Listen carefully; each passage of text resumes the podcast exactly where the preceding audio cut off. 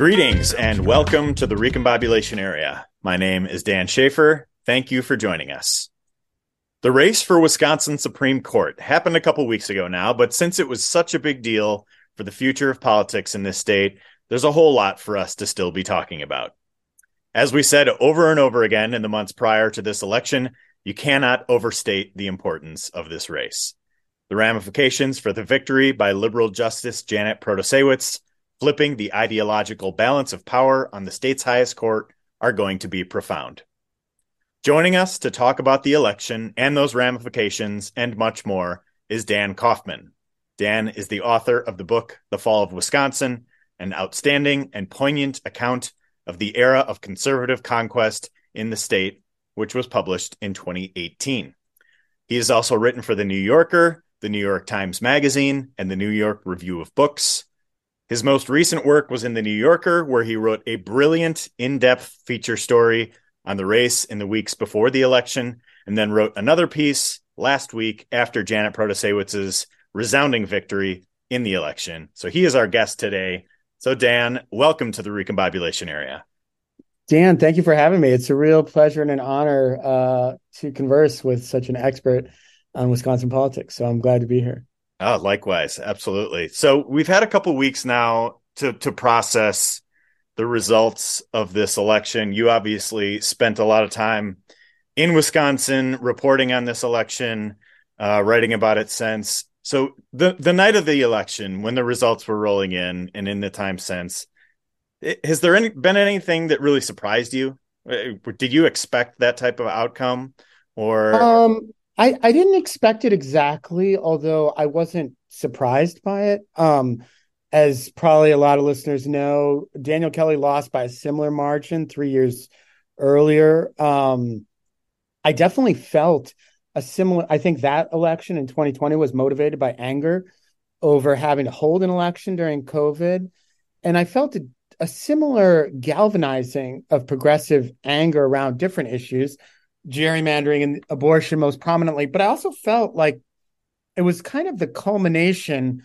of a lot of anger over the past 12 years of essentially living under minority rule with a radical overturning of the state's past, uh, particularly around labor law, but every, uh, virtually every aspect of Wisconsin's pioneering progressive past was either, either overturned or tried to be overturned. This, you know, uh, environmental policy, um, labor, voting access, virtually everything that made the state, um, as I describe in my book, a kind of pioneering progressive state that had a big influence on the rest of the country, was attempted to be uprooted. And and essentially, you know, I remember in, in the Act 10 protest in 2011, people were calling it Mississippi. And I think there was an attempt to turn the state into a Southern style right to work, anti labor state with very few restrictions. Um, so I felt like this election was the first in which um, progressives had an opportunity to try to undo some of the structural changes that Walker had imposed. Obviously, having Governor Evers elected was a huge, um, in terms of stopping further changes, but there was very little opportunity given the gerrymandered le- legislature. There still is uh, until that's changed of actually reversing it. As you saw in Michigan recently, they repealed the right to work law. I think those kinds of things are now, at least in, in theory, possible. And that's what's going to be really interesting to see.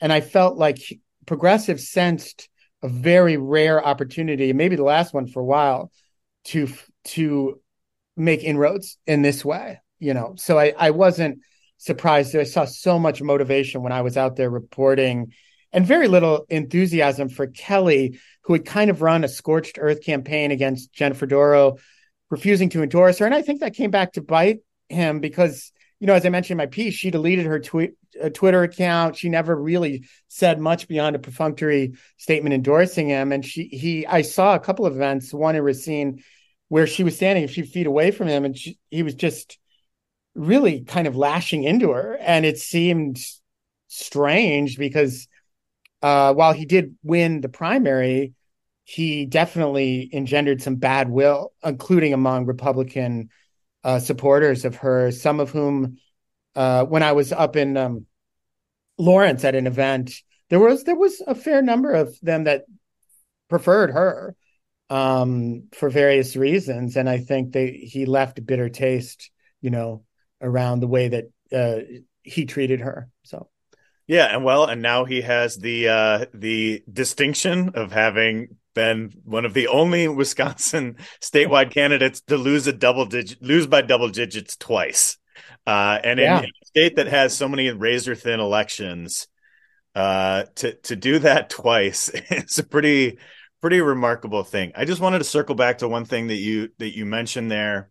You know, the kind of in, in you detailed this so much in your book, uh, but just how you know the the era of conservative conquest under Walker uh, and Robin Vos, and with the conservative majority on the Wisconsin Supreme Court kind of being the backstop for all of that. You know, I think that one of the kind of turning point moments there was Michael Gableman's election in 2008, kind of setting the stage for that uh, that conservative majority on the court to really be a player uh, if they were able to, you know, do what they eventually did and win the governorship and and win, you know, the majorities in the legislature and cement those through the gerrymandering and all of that. Uh, but what was to really transform the state into something very different from what it was. And right. I think right now, if you look at, you know, there's all these kind of different maps of how, uh, you know, di- different states have reacted to different policy changes, you know, after, after, over the past decade or whatever. But Wisconsin is very much on an island now in the Midwest in a lot of ways, whether it's something like accepting the Medicaid expansion dollars or having any kind of legal marijuana, whether it's medicinal or recreational, or mm. the abortion decision. There was, you know, Washington mm. Post had a map this weekend about, uh, you know, abortion rights, and Wisconsin was the only one in in, uh, in the Midwest that had uh, as an extreme a ban. I think you even put it in your piece that it was perhaps the most extreme abortion ban anywhere in the country.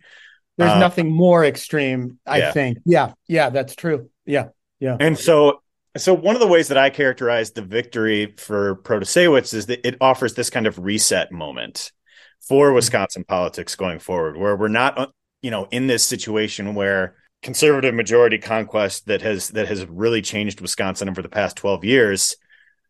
That era, I think, is coming to a close. And I, I wrote that it is the series finale of the Scott Walker era.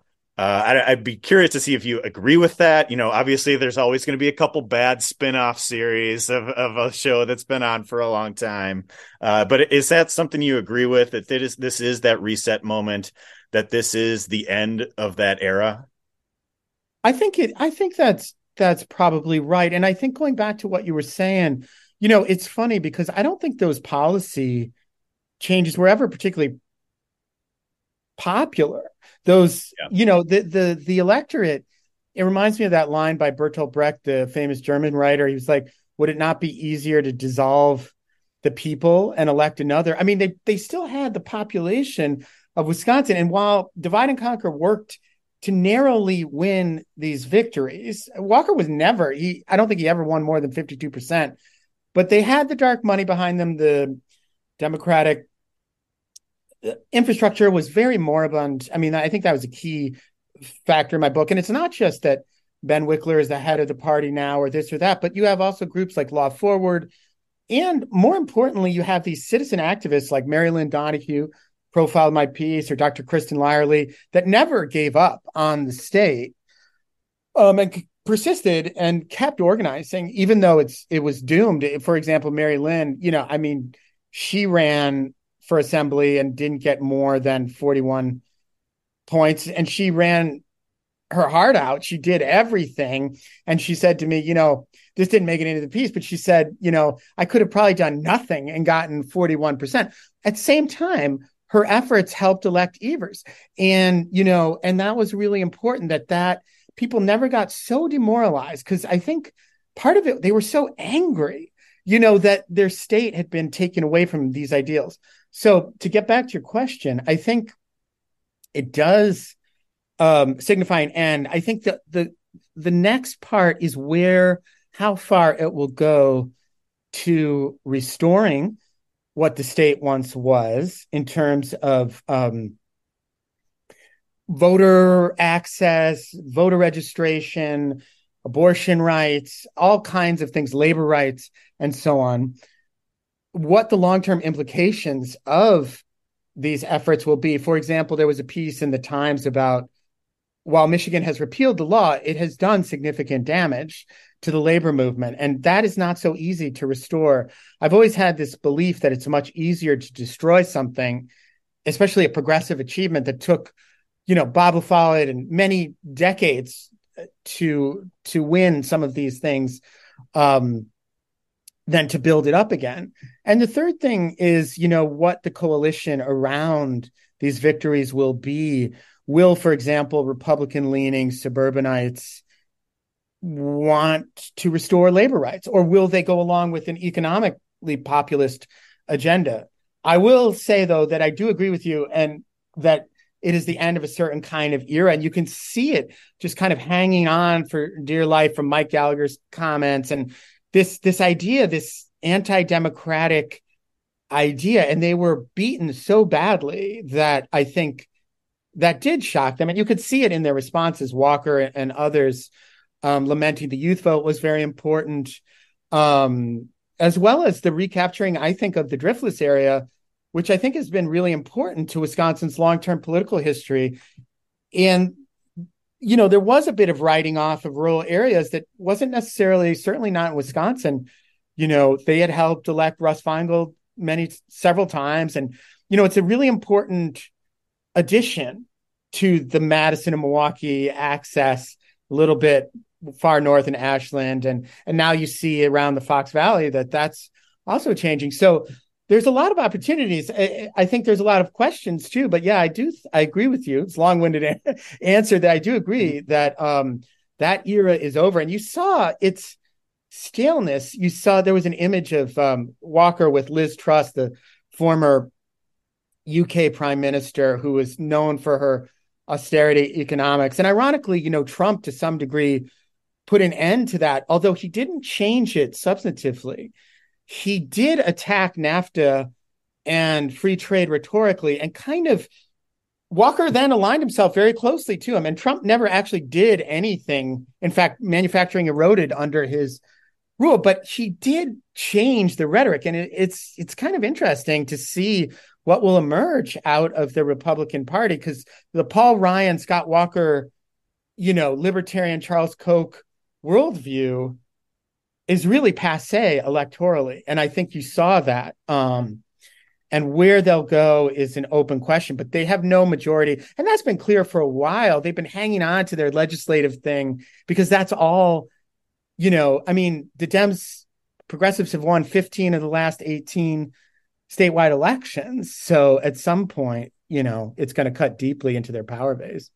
Yeah, I think, you know, even just thinking about the news from the weekend, I think Trump trashing like basically 40 years of conservative Republican policy on things like Social Security and, and entitlements, right. and right. not a whisper from you know really any establishment Republicans pushing back on that.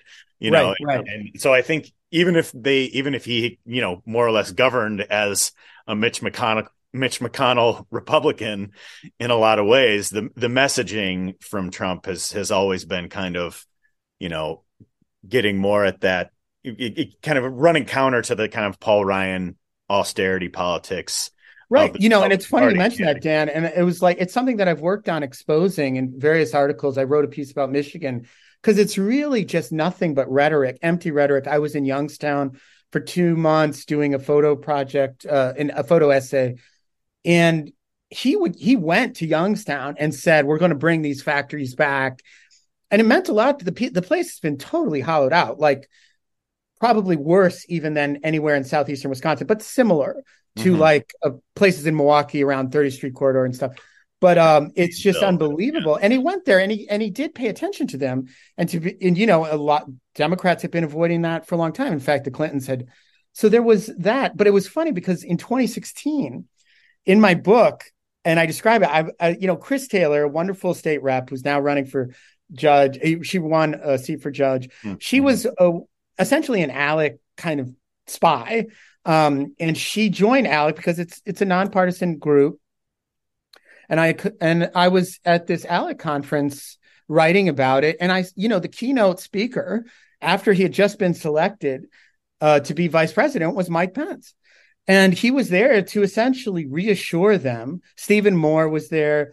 All of the um, neoliberal economics, right wing economics people were there. And they were there to reassure that crowd that Trump was indeed one of them, mm-hmm. despite these rhetorical bombast around protecting Social Security and so on and so forth. So, you know, it was clear to me. And, and, but, you know, I think also you had the vacuum of the Democratic Party at that time. Remember that Clinton Hillary had supported these agreements, really, and and you see this intense political focus in the Rust Belt. Like all of our elections are essentially decided by the Rust Belt, you know, one way or another. And mm-hmm. Michigan, Wisconsin, Pennsylvania, Ohio, and that is where this the the process of deindustrialization has been so intense, and right. it pre- created this this opening for Trump to seize on it but I also think that some of it was created by Walker in a different form. Although he had nicer manners, the divide and conquer strategy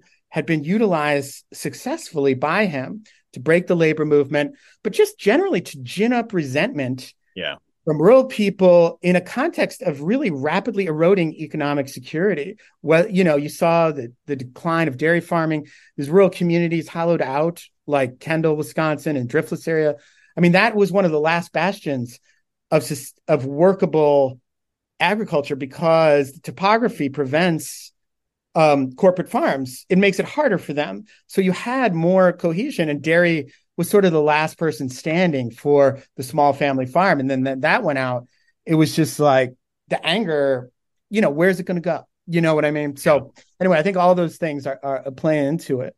Well, and I think you you know you mentioned places like the Driftless region and, and the Fox Valley doing well with, for Protasiewicz. She did really well in a lot of these counties. I mean, she was right. up over sixty percent in a lot of these kind of western Wisconsin counties, and I think you know obviously the abortion rights issue was such a big one in this race, and you know I grew up in Waukesha County, so I so I saw this in my backyard. There's a lot of religious conservatives who have this the, the anti-abortion issue as like their main issue.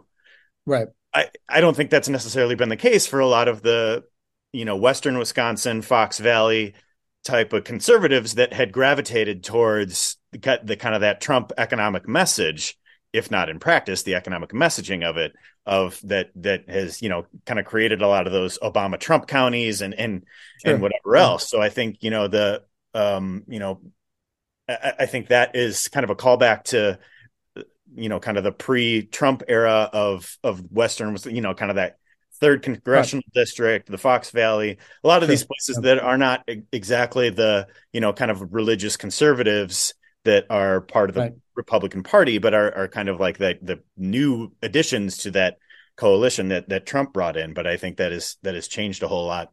Uh, I want to go back to one of the examples that I think really resonated in your New Yorker piece uh, and you mentioned her, Mary Lynn Donohue. Yeah, uh, Mary Lynn's so, uh, really great character. Yeah, she's wonderful. Yeah. yeah, and you know her story really resonated. I think in the in the longer piece that you wrote before the election, but also in the piece that you wrote following the election, where she was, I think you quoted her as saying, "Our local party has been transformed." Yep. Tell me a little bit about about that and and about you know just speaking with her in general. Well, Mary Lynn was just a wonderful um, protagonist. She's a lot like many of the characters in my book. The people that I feel like are the heart of my reporting, which is I always try to find a way to kind of report from the bottom up, if you will, rather than focus on politicians. Sometimes, I mean, I always do that as well. But I feel like some of these, it's so much more vivid if you find um, an ordinary citizen like her. There was another person named Lori Compas Randy Bryce, of course, and who was an iron worker when I first met him, just a local union activist. Um, and they were really um, interesting journalistically and narratively for me because I just find it, you know, there's so many articles about politicians, and you can, it's hard to get as intimate with a politician as you can with somebody that is unguarded. And Mary Lynn especially very, in this day and age when they they all have like exactly exactly plaques telling you what to what you can and exactly. can't say. Right. Um, and I just find it more compelling because also to me, it speaks to what made Wisconsin very special, which is a very citizen oriented politics. For example, I grew up in the 70s and 80s, and my mother in law was a lobbyist for um, childcare and Head Start and so on. You could just walk into a state legislator's office. I mean, there was, and there were Republicans supporting her uh, policy agenda. It was very, um, there was a lot of bipartisan support for just sort of common sense things. Um, but Mary Lynn was a dynamic character. She's remained committed. She was one of the plaintiffs in the Whitford case, which was the landmark gerrymandering case. She was a lawyer. She has a wonderful, colorful story. She went to Italy as an exchange student. Then she went to, she got accepted to auto mechanics school and law school. She got rejected. I mean, she got rejected for auto mechanics school. She took a 10 month trip and she went to law school. She moved back to Sheboygan. She started uh, a law, a legal services. She worked for legal services outfit that was funded by a federal government program, mostly working with domestic violence abuse, tenant disputes, and so on. So she's always been a very community oriented activist. And she talked about the gerrymandering very compellingly in terms of, you know, also the difficulty of recruiting. Like gerrymandering has an attritional effect that I think is under known the withering of local parties. Like it gets hard to find a sacrificial lamb every two years. And, you know, you need that. And she, but she was like, I mean, this woman is just so committed. I mean, she's just out there like, and she ran herself when there was no anybody else she could get in 2020. She ran a really spirited race, largely because she knew she was going to lose, but she wanted to help turn out for Governor Evers. But she's just, and she's a president of the school board. And as I say in the piece, she was as focused or she was as happy about holding these school board seats and these um, city council seats as she was about uh, Janet Protasiewicz's victory. And I think that speaks to her really super grassroots belief. And I think in Sheboygan's really interesting because it's like this textbook case of a kind of extreme gerrymandering. The community was cut in half, mm-hmm. violating the principle of communities of interest. Have a, you know, for decades it had been this um, Democratic city, and then the outlying areas was a Republican district. You know, and that changed um, radically, and they've never elected a Democrat since 2011. Um, and what's interesting about Sheboygan is it's an old labor town. It had it's the site of the longest strike in American history, the Kohler strike. And so out of that, it became a very democratic leaning um, city. And you feel like there, and she would talk to me about how their needs, like how the state legislators stopped showing up for, you know, breakfast with the school board, just kind of the the basic glue of sort of coherent governance has just been withered and hollowed out so much in Wisconsin. You could see it in many ways. That was one small way. And then you see it, you know, the state legislature is sitting on billions of dollars that isn't going out to communities that really need it, you know, um, all over the state. You saw it's a legacy of still of Walker's this austerity mindset rooted in this radical libertarian economics that's essentially been disastrous for the state in terms of gutting of public education. These sort of bipartisan goods that were admired by for for decades. The University of Wisconsin, you know, has fallen. Um, you know, it was one of the top five research schools. It's no longer. Um, all of these public institutions. That was a really bedrock principle of the old Wisconsin, and that was a bipartisan norm that we were really proud of our schools proud of you know of the university system the dnr all of these things have been hollowed out. And i think you see that in many iterations in sheboygan. You see it because you know mary lynn is now the school board president. She's seeing uh, you know a lot struggle to get adequate funding you know and you hmm. see it in milwaukee extreme case and I, and I think that is another legacy of this erosion of democracy you know and there is basically the legislature is immune to elections and and that has uh, protected them well and i was making this point the night of the election too but but i think one person that does deserve you know some blame from their own party on on the results there is robin Vos because i think they had become so unaccountable and so unresponsive to voters uh, especially over the last four years after after Evers was elected. They just basically spent four years obstructing him at all costs. You know, we had you know basically a dozen times where they would gavel in and gavel out, refuse to discuss the issues, and and like you mentioned, in you know in communities all over the states, whether it's school boards, whether it's local government, you know, there's been all these. There's been this huge spike in needing uh, to take these funding proposals to the voters through a referenda at the local level through right.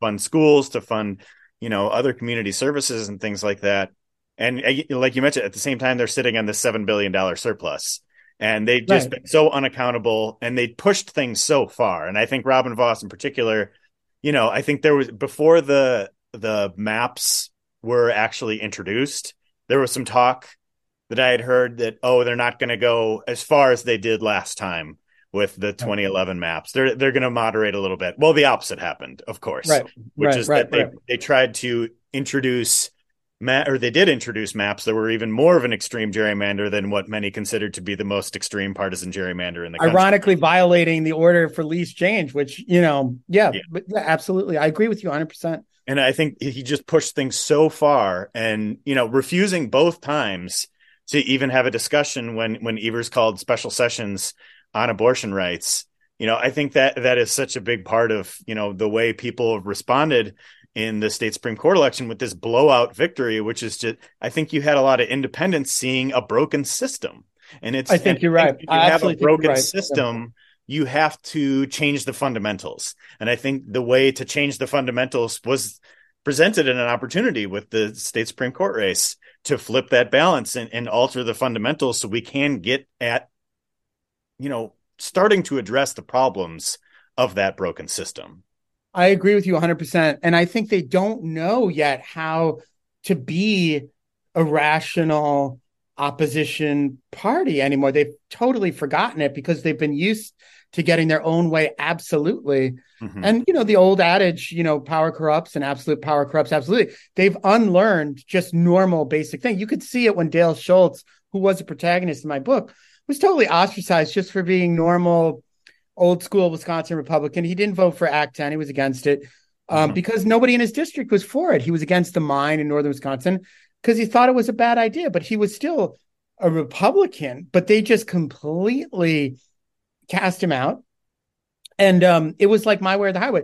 Interestingly, too, Vos was it almost like their extremism came up to bite them with the Gableman stuff, which was like they were caught between rock and a place that they had created, you know. And I think, you know, for when I was at reporting a story for the New Yorker about the Stop the Steal kind of movement, he was reviled at these um, local Republican Vos meetings. was, you're saying. Vos was, yeah. I mean, they wanted, and there was a whole. You remember there was a drive to oust him as speaker but there was a real grassroots because and he had these big blowouts with Tim Ramthun, who was their hero. Um, but you know, you can't put the gene they've let the genie out of the bottle and then they were trying yeah. to put it back in. But you know, that's not gonna work um very well. And he came within a few hundred votes of losing his seat to a writing candidate and nobody, um, as, as far as I knew, it was nobody. Um, and just because Trump endorsed him. And um, you know, I think they're in a really tough spot because, as you say, that Scott Walker model of republicanism, the Paul Ryan with you know the nice manners, but the well with Vos, it's not necessarily, but yeah. um, but you know the um, that sort of that chamber of commerce style yeah chamber of commerce yeah. but very hardcore economically i mean very yeah. anti-labor and but yet not with um not with the same kind of vitriol of uh, the the Trump and and the MAGA, um, you know, and they can present in a certain kind of way.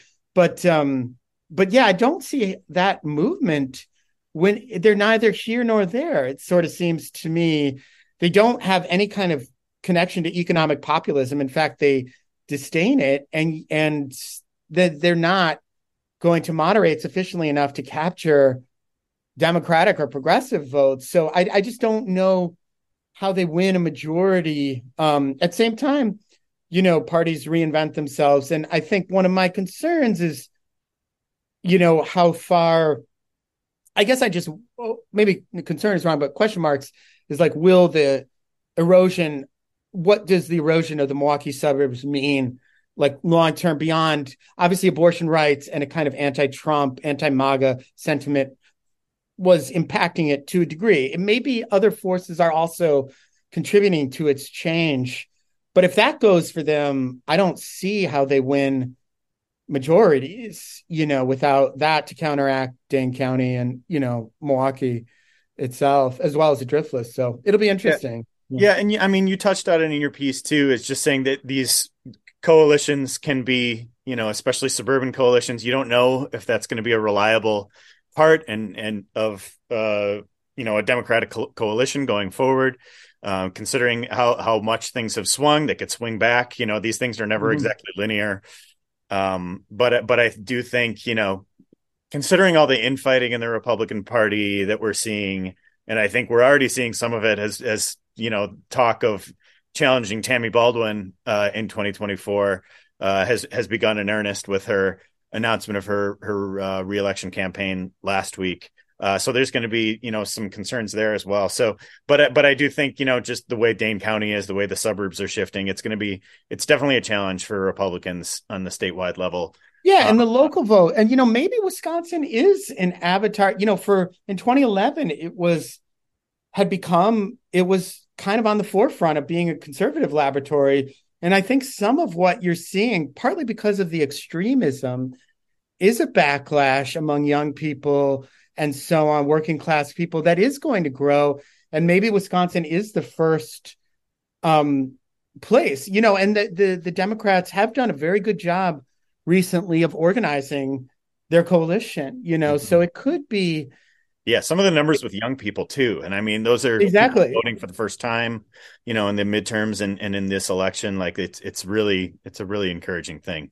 Exactly. Um, and I think a lot of it is groundwork that people like Mary Lynn just not giving up. You know, people like Bill Hogseth, I don't know if you know him. He's the Dunn County uh, Democratic chair, and he was he's also founded this new group called Grow. He's really interested in rural, you know, the monopolization of agriculture, and um, but he's organizing. And I think there's this sense that there's a lot of hard lessons that were learned by progressives um, through those years in the wilderness that mm-hmm. you know they've been able to capitalize on and and um and you've beginning you're seeing the fruits of it now you know anyway sorry didn't mean to yeah, and, I, and I think and I've made this point over and over again because I, when I read about, I read a lot about the Wisconsin state legislature, of course, and in those, you know, races, you know that the candidate is almost certainly going to lose, and I think it's really honorable and important thing for a lot of those candidates to to throw their hat into the ring because of the exact fact that you're talking about with the example from Sheboygan, which is that if you invest in these races, you get you can start building the long term infrastructure to create a lot of the lasting political change, a lot, create some lasting political power from the grassroots level. And I think you know we've seen that.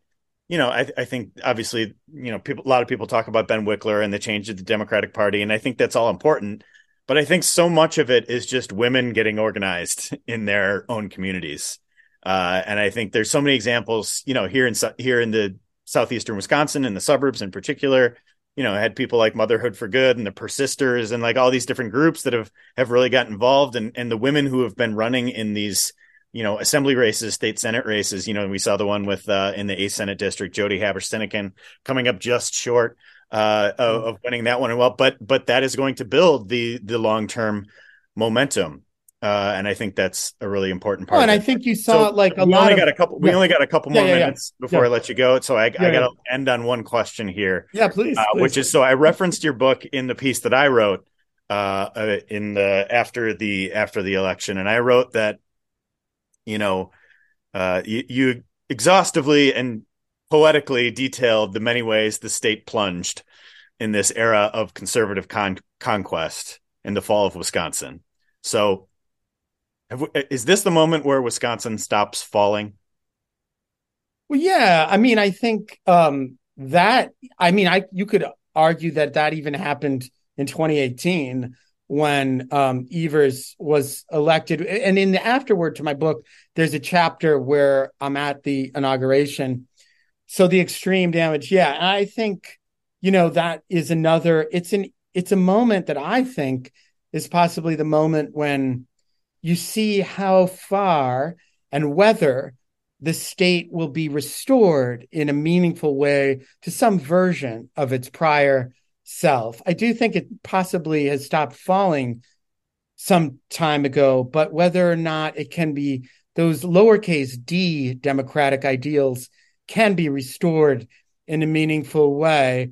And I think this court election was arguably the most important of them all as far as that, mm-hmm. because so many of these issues are kind of tied tied into that and some of the decisions the court has such a profound role as an enabler of this conservative conquest. And i think you know maybe yeah it, it's going to augur just as gableman augured in the beginning of the conservative era partly before maybe this is the beginning of some other kind uh, some other demarcation point. It will it, you know it's hard to know.